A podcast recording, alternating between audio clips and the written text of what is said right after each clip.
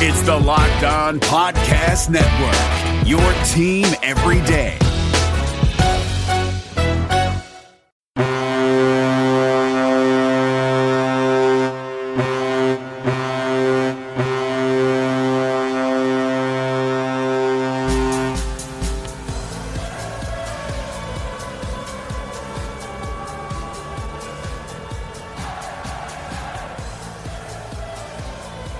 All right, Avalanche fans, good morning, good afternoon, good evening, whenever and wherever you may be listening.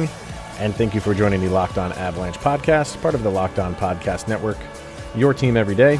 I am Chris Maselli, your host for another episode of the podcast dedicated to your one and only Colorado Avalanche, and a pretty busy day in the world of Avalanche news and whatnot, even though they didn't play a game, and they're not playing a game until February. I don't want to say that too many times because it's just super depressing. So we will get through it. We'll power through. We'll watch this meaningless All-Star game and then just count the days until we can play meaningful hockey yet again. But a lot to get to today, including Jared Bednar being inducted to a Hall of Fame. Not the Hall of Fame, but a Hall of Fame.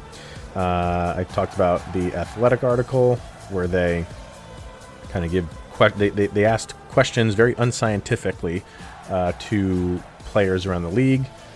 Kind of go over that, and we'll do some power rankings. We haven't had any power rankings since last week, so we'll see where the Avalanche are stacking up in some websites.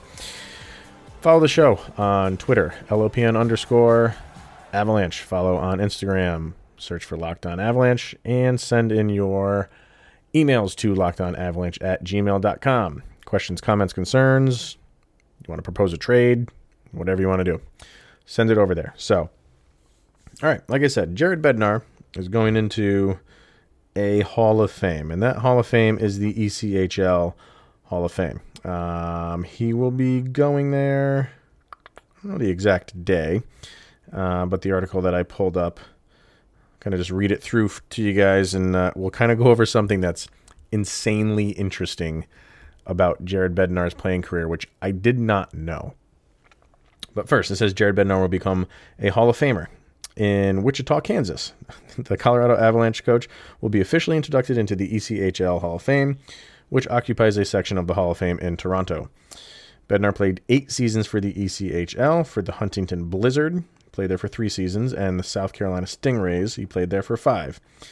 Bednar, in fact, maintains his family residence in South Carolina. Bednar could have, and this is interesting, Bednar could have been inducted in either of the past couple years, but commitments with the Avalanche prevented him from being there on induction day, and he asked to have his induction deferred until he could be there in person.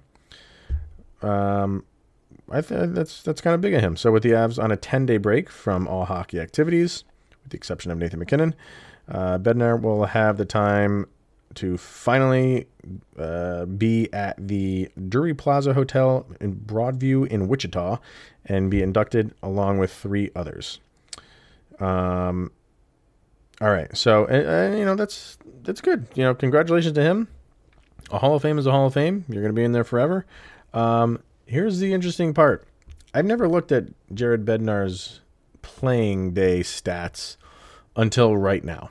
After seeing this, I'm like, well, I mean, I knew he played, but you know, he didn't. He made it to the AHL on a couple of occasions. Never got into the NHL, but that doesn't matter. I mean, some of the best coaches are guys that just couldn't make it to the bigs for whatever sport they're representing now, and he's one of those guys. Doesn't take away from what he can do. He's a knowledgeable guy. He can coach an NHL team.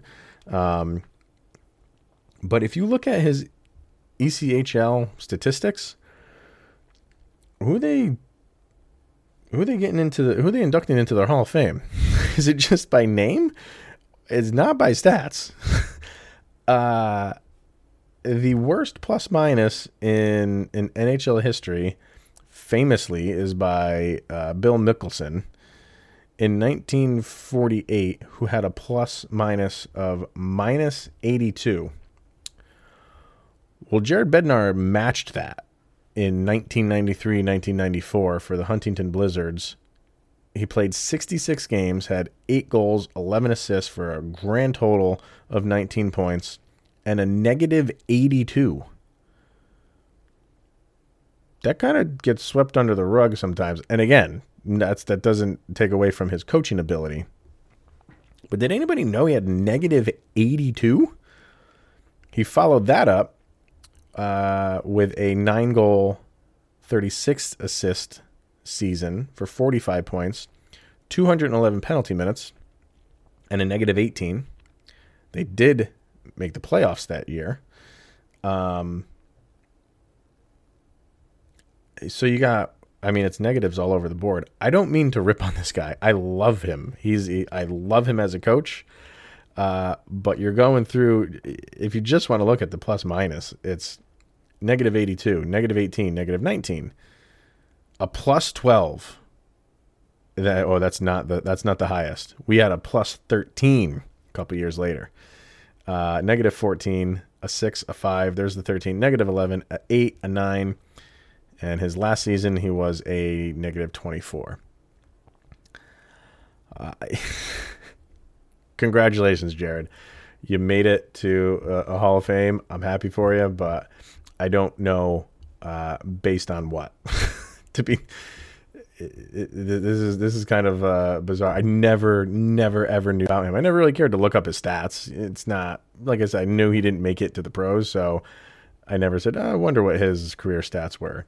But when you see negative 82, what were you doing that year? Miraculously, they did not make the playoffs that year. So he didn't have a chance to improve upon that number. But, yeah. And he went back and coached the South Carolina Stingrays. And he won a championship for them in 2008, 2009. But in terms of playing days, I think Jared Bednar is best at his best when he is behind the bench. But, hey, he got further than I ever did. To play, I'd probably break that record at a negative 82 if I was able to play in the ECHL. So, just when you're looking at that number, it's kind of daunting. I'm sure he wishes he could go back and erase that somehow, but it is ingrained in the record books of the Huntington Blizzard. The 1993-1994 season of our coach Jared Bednar, who is a fantastic coach, but he put up a negative 82 spot in the ECHL. So it is what it is. Congratulations. And yeah, how about him saying hold off on putting me in there till I can go? And this article was alluding to the fact that it was a couple years. So it could have been one of those things where it's like, hey, I'm never going to get to it. Just go ahead and induct me and I'll maybe record a video or something like that and you guys can play it. And thanks for the induction. No, it means a lot to him, that league. And I give him all the credit in the world for sticking it out until he was available, and he's shown up, and he's getting inducted for life with a negative 82. Congratulations, Jared. My name is Paul Stewart, a third-generation Irishman from Dorchester, Mass. I made it to the NHL as both a player and a referee. I was even elected to the U.S. Hockey Hall of Fame. When I was skating, I had my share of lumps and bumps. I gave a few back, too. As a stand-up old-school guy, I've always been hesitant to try fads, but recently I became a big fan of a company called Easy Feeling Wellness. A hockey buddy sent me 1,000 milligrams of intensive relief rub. Easy Feeling markets a line of natural plant-based hemp extract products, including gummies, soft gels with melatonin, and tinctures. Their motto is to enjoy every day, which all of us banged-up baby boomers and old skaters can relate to. Easy Feeling products are non-addictive. They don't get you high, and they're perfectly legal. Give Easy Feeling a try by going to easyfeelingwellness.com. They will even give you 20% off your first order by using my special code PS20. Easy Feeling Wellness. Enjoy every day. Don't Luka now, but the Los Angeles Clippers might be in trouble. From our local experts to your ears, these are the biggest stories on the Locked On Podcast Network. Dallas Mavericks forward Luka Doncic dropped a triple-double and an overtime buzzer-beating three-pointer to tie their series with the Los Angeles Clippers. You have to listen to Locked On Mavericks today for a very hype Nick Angstad. To the NFL, where 77 positive COVID tests from 11 teams were re-examined by a New Jersey lab. All of those tests have now come back negative. For the latest on the NFL's quest to return, subscribe to Locked On NFL and the new Peacock and Williamson NFL show. And finally, sources tell ESPN's Adam Schefter that Baltimore Ravens quarterback Lamar Jackson missed 2 training camp practices due to a groin injury. Listen to Locked On Ravens for the latest on the reigning MVP and why the team released Earl Thomas. Local experts on the biggest stories. It's the Locked On Podcast Network, your team every day. All right, so The Athletic, fantastic website. You have to get a subscription to it, and I would say it is well worth it to do so.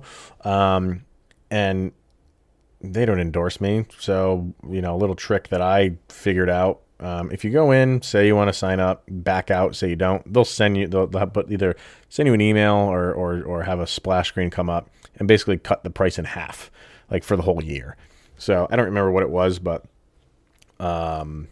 It's not too crazy. If you do the full amount, it is. But if, like you said, kind of like act like you want to sign up and then cancel or click cancel, and they will throw you an offer for something cheaper. And it's worth it because they do really phenomenal reporting. So if you want to support them and pay the full amount, go pay the full amount. I don't care. So they have a poll, and it's kind of like a fun thing to do. Where they poll the players. Like I said in the beginning, it's not scientific at all. It's just, here's some questions. If you want to answer them, answer them. Just about 400 players took part. And I figured I would go through this, give the question and the answer that the players gave, and then maybe give you what my answer would be on some of these, and kind of gear it towards the Avalanche, obviously. So, the first question is probably the most basic. Who is the best player in the league? And you would be not shocked to find out that 63% of the players polled picked Connor McDavid. I think maybe I was a little surprised it was that high. I thought maybe down in the 50s. But second place was Nathan MacKinnon at 17%. And after him was Sidney Crosby for 15%. So I think the name recognition for Sidney Crosby is now kind of coming to an end, and he's, on the downside of his career, so that makes sense. But Nathan MacKinnon being number 2 in this poll, ahead of Sidney Crosby, 2 percentage points ahead of Sidney Crosby, I think that's commendable. And again, this is from his peers, so that's his peers notice him. If you gave this to the fans, I doubt Nathan MacKinnon would be number 2. I still think because of the name, Sidney Crosby would be probably number 2. But the players themselves are starting to notice what we got in 29. So my answer, yeah, we can move on. You know who my answer would be. Question number 2, Game 7 of the Stanley Cup Final. Aside from your own goalie, who do you want to start in goal? So I can't pick one of our goalies because that's in the question.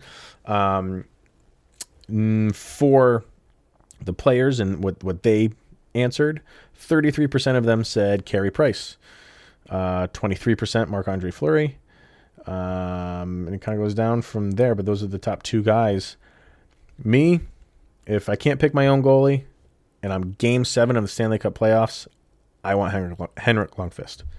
I want him to win that game. I want to be on that team or coaching that team or whatever when he does it. And a Game 7 in the Stanley Cup Final for him to finally raise the cup would be as poetic as it could be, and then he can ride off into the sunset. But that would be my pick, absolutely. And they do have kind of like players also receiving votes, and he is on there. So Jordan Binnington is the last one listed in the top 5 at 7%. So Lundqvist polled at less than 7%, which is kind of shocking because I feel like that's how I would answer that question, not based on skill. It would be on who do I want to win a Stanley Cup, and it's got to be Lundqvist. So that is what it is. So who is the most underrated player? And 22% of players polled said Alexander Barkov. Jonathan Huberdeau at 9%, Backstrom at 8%, Braden Point at 3%, and Jared Spurgeon at 3%. Most underrated player. That's, and believe it or not, players who received multiple votes, Nathan MacKinnon's on there too. I'm looking to see if there's any other Avalanche players on there. I don't see any, but I would pick, I think Mark Scheifele is underrated. Yeah, he gets a lot of press, but he is a tough person to really pin down on the ice, and he takes quality shots better than anybody else in the league. So you know when he's going to take a shot that it's calculated and it could go in, because he's good. He's really good. All right, number 4. This is what a lot of people like. Who is the dirtiest player in the league? And 29% said Brad Marchand, 24% said Tom Wilson, 11% said Matthew Tkachuk. Goes from there. Those are kind of like the top 3.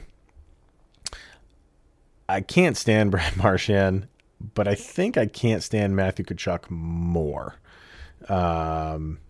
It's just that, and Marchand is, you know, as arrogant as they come, but I just think Tkachuk has that extra arrogance that you just you want to jump through the screen and do things to him.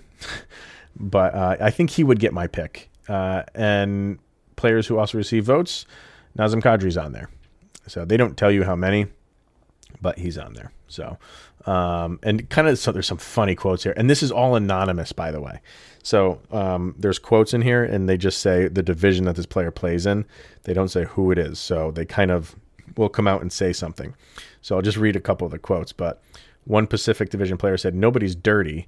I know guys who are cheap. There are a lot of rats in this league.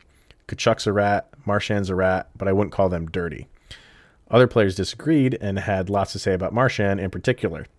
"Let's go with a sampling from all 4 divisions. Marchand can do some shady shit," a Pacific Division player said. "Let's go with Brad Marchand. He's a little prick," a Metro Division player said. A Central Division player said, "It's disgusting what the league lets Marchand get away with. He's got no respect for anybody. It makes me sick." So, yeah, those are some comments about him. Moving on to who is the best defensive defenseman.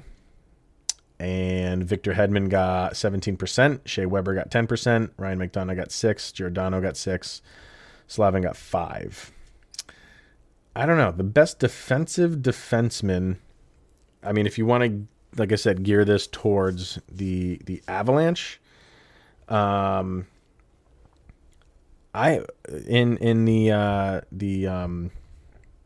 the Fandom Friday that we did with Sarah the other week, and she mentioned her favorite player was Ryan Graves. That really made me think more about Ryan Graves, and maybe not just pinning him as a kind of flash in the pan of the season that he's having this year, which is a good season for him. I would say him. I would say he is probably our best defensive defenseman. Definitely. They asked 2 questions. Who's the best referee in the league? Who's the worst referee in the league? I'm not going to get into that, but it is kind of funny to read kind of some comments on them. As far as the worst referee in the league, St. Pierre is head and shoulders above everybody else. I thought Tim Peel would be a little bit higher on that, but he's number 2, but St. Pierre ran away with it. Kind of funny, but comments on that say St. Pierre may be the most arrogant human being I've ever seen. It's honestly like he hates the players. He treats everybody like shit. St. Pierre is the worst, bar none. Bar none. So they don't like playing with him. All right, number 7. Which player not on your own team would you most like to have a beer with? And this was pretty close. Alexander Ovechkin wins it with 14%. Crosby and Joe Thornton tied for 12%. Keith Yandel with 6%. Brett Burns with 5%. Out of those guys, I would go with Brett Burns. I don't know why. I think I would just take... I think having a beer with the beard would be awesome. Other receiving votes, Nathan MacKinnon is on there. And because he's under receiving votes, I don't tell you how many, but he is on there. As far as our team goes... Somebody that I would have a beer with on the Avalanche. I would have to say, this is tough. Either Nazem Kadri or Nikita Zadorov, because if a bar fight breaks out, I know I'm well protected. And I might go with Kadri more so. So, yeah. And let's see. Two more that they have. Outdoor games. Too many, not enough, or just right. 58% of players polled said it's just right. 23% said too many. And 19% said not enough. I think it's just right. If they were going to make any movement on it, I would actually want them to do less and not more, because you don't want to flood the market. You don't want people to get bored with it. Having the couple Stadium Series games and the Winter Classic is fine. The Winter Classic, it's all the notoriety. And the Stadium Series games, not so much. That's more of those team-specific where you get the notoriety in those games, or more towards those fan bases. So I think just trying to saturate it and do more to get more eyes on it is not going to work. So if anything, I would take maybe one of those away. But I think where it is right now is perfect. I think doing a Winter Classic and a couple Stadium Series games is fine. And as long as they keep maneuvering it to different arenas, which it seems like they're doing, and not just giving it to either the Original Six or Pittsburgh, is the way to go. So, and finally, do you pay attention to advanced stats? 86% said no, while 14% said they do. And for me personally, actually, I'm sorry, there is one more question after this. For me, I want to pay attention to advanced stats more. I just I kind of get burnt out with them because it's too much sometimes, and you're overthinking things, and then you just forget about to play the freaking game or just watch the game. You're too much in your own head when you're thinking too much about these advanced stats. Are they meaningful? I think in some cases they can be, but I think if that's all you pay attention to, you just go down that rabbit hole of, well, what does this mean? And what does this little minute detail mean? And what does that little minute detail mean? And then you kind of just forget about to do basic things or watch basic things or play a basic way. So I think they can be daunting. And I, in the position that I am, I like them. I would like to understand them better than I do. It's just, I know I'll forget about the simple things of hockey, which I don't ever want to forget about if I go down this rabbit hole of looking at advanced stats and heat maps and all this other stuff. And they're good, they're entertaining, but I don't want to dwell on them for too long because I think of what it would do to my head and just constantly thinking about and overthinking about all of this information that's out there. So that's my take on it. And there, like I said, there is one more question. It's a good one. If you could change one rule, what would it be? And they gave 16% to remove puck over the glass penalty. 14% said no more offside challenges. 5% said no shootouts. 5% said remove the trapezoid. And 5% said 10-minute overtime. There were other options that people had put in, but those were the big ones. I don't like the puck over the glass penalty. I think they should get rid of that. I think they might, even maybe not next year, but in the near future, I think they will get rid of that. I kind of would like to see getting rid of the trapezoid. Open that up. Make goalies make a mistake and go into a corner when they shouldn't and give up a goal. I think that would be, because right now you have the goalies and you say, like, you can't go outside of there, and they don't, and plays like that don't happen. Will it happen all the time if you remove the trapezoid? No, but I think every once in a while, I think goalies would be a little nervous. Should I go get this puck? Should I not? And they're going to get stuck in no man's land and give up a goal every once in a while. I think that would open up some scoring in removing the trapezoid, but that's just my thought. So what do you guys think? What's your on any of these? I'd really like to know what people think on what rule change you would change. Are you into advanced stats? what do you think about outdoor games? Who's the best player in the league? We know who that is. Any of these, send them my way through email at lockedonavalanche@gmail.com. So, all right, one more piece of business that we're going to do today, which is some power rankings, and we'll see where the Avalanche stand this week heading into the All-Star break. All right, one more piece of business to get to for this week before we call it a night or day or morning, and that's some power rankings. So totally trivial power rankings. Take what you want out of them, or just argue with your friends. But let's see where we got with some Avalanche standings. First thing, we will go with CBS Sports.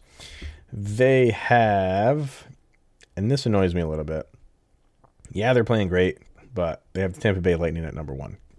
I think when Tampa Bay finally was going to figure it out, I anticipated people just shooting them up the boards in power rankings just because.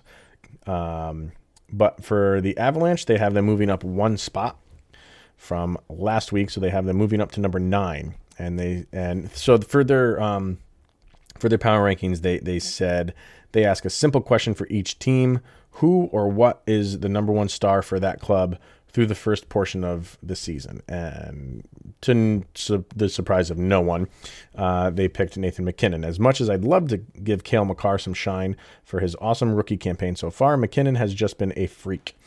He's got 72 points through his first, they wrote 39, and it's actually 49 games, and found success even as they lost Mikko Rantanen and Gabriel Landeskog to injury earlier in the year. He's the second best player on earth.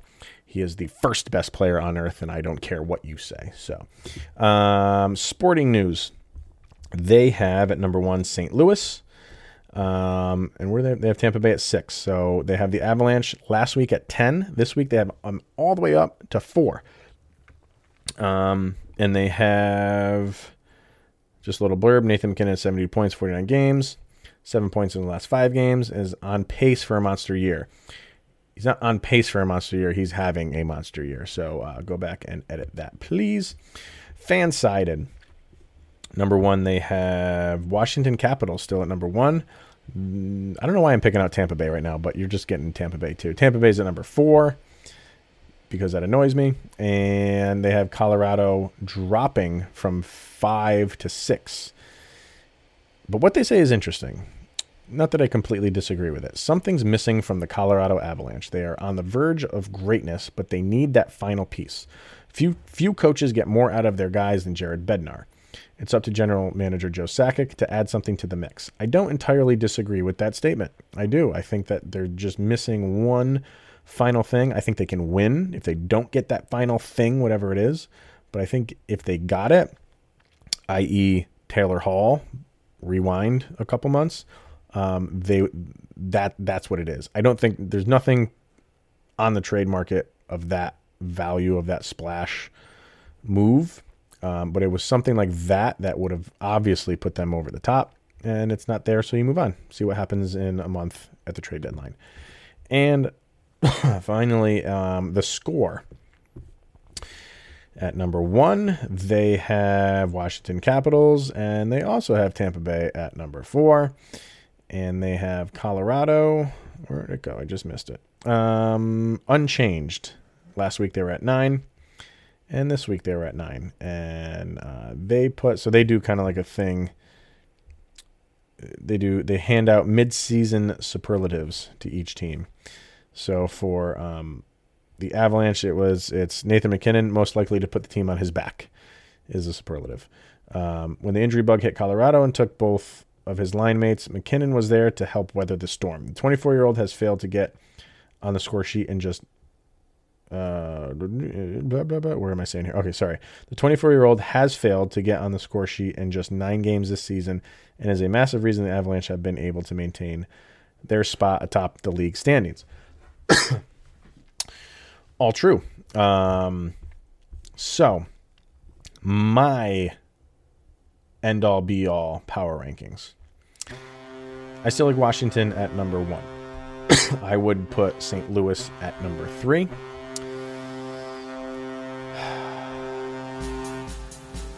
I would probably put Tampa Bay at number 4, even though I just said I hated that. And then I am going to put, because I just can't put Boston ahead of them. I still am hung up on the fact that the Avs beat them twice handily. So I would put Colorado at 5 and then Boston 6. I'm always going to have Boston right after Colorado, and I don't care. Unless Colorado just completely falls off the face of the earth, then I'll put Boston ahead of them. But the way that they handled them, I still think they should be placed ahead of them. So that's what they are. Colorado Avalanche, 5th best team in the league right now. So that is what it is. I'm just going to have to deal with it. So that's going to be it for today, guys. We'll be back again tomorrow with another episode. See whatever is going on in the world of the Avalanche. And maybe do some prep for this All-Star game. See what's going to be coming down the pike for that. So enjoy the day, guys. And here is Joby. Go, Abs, go!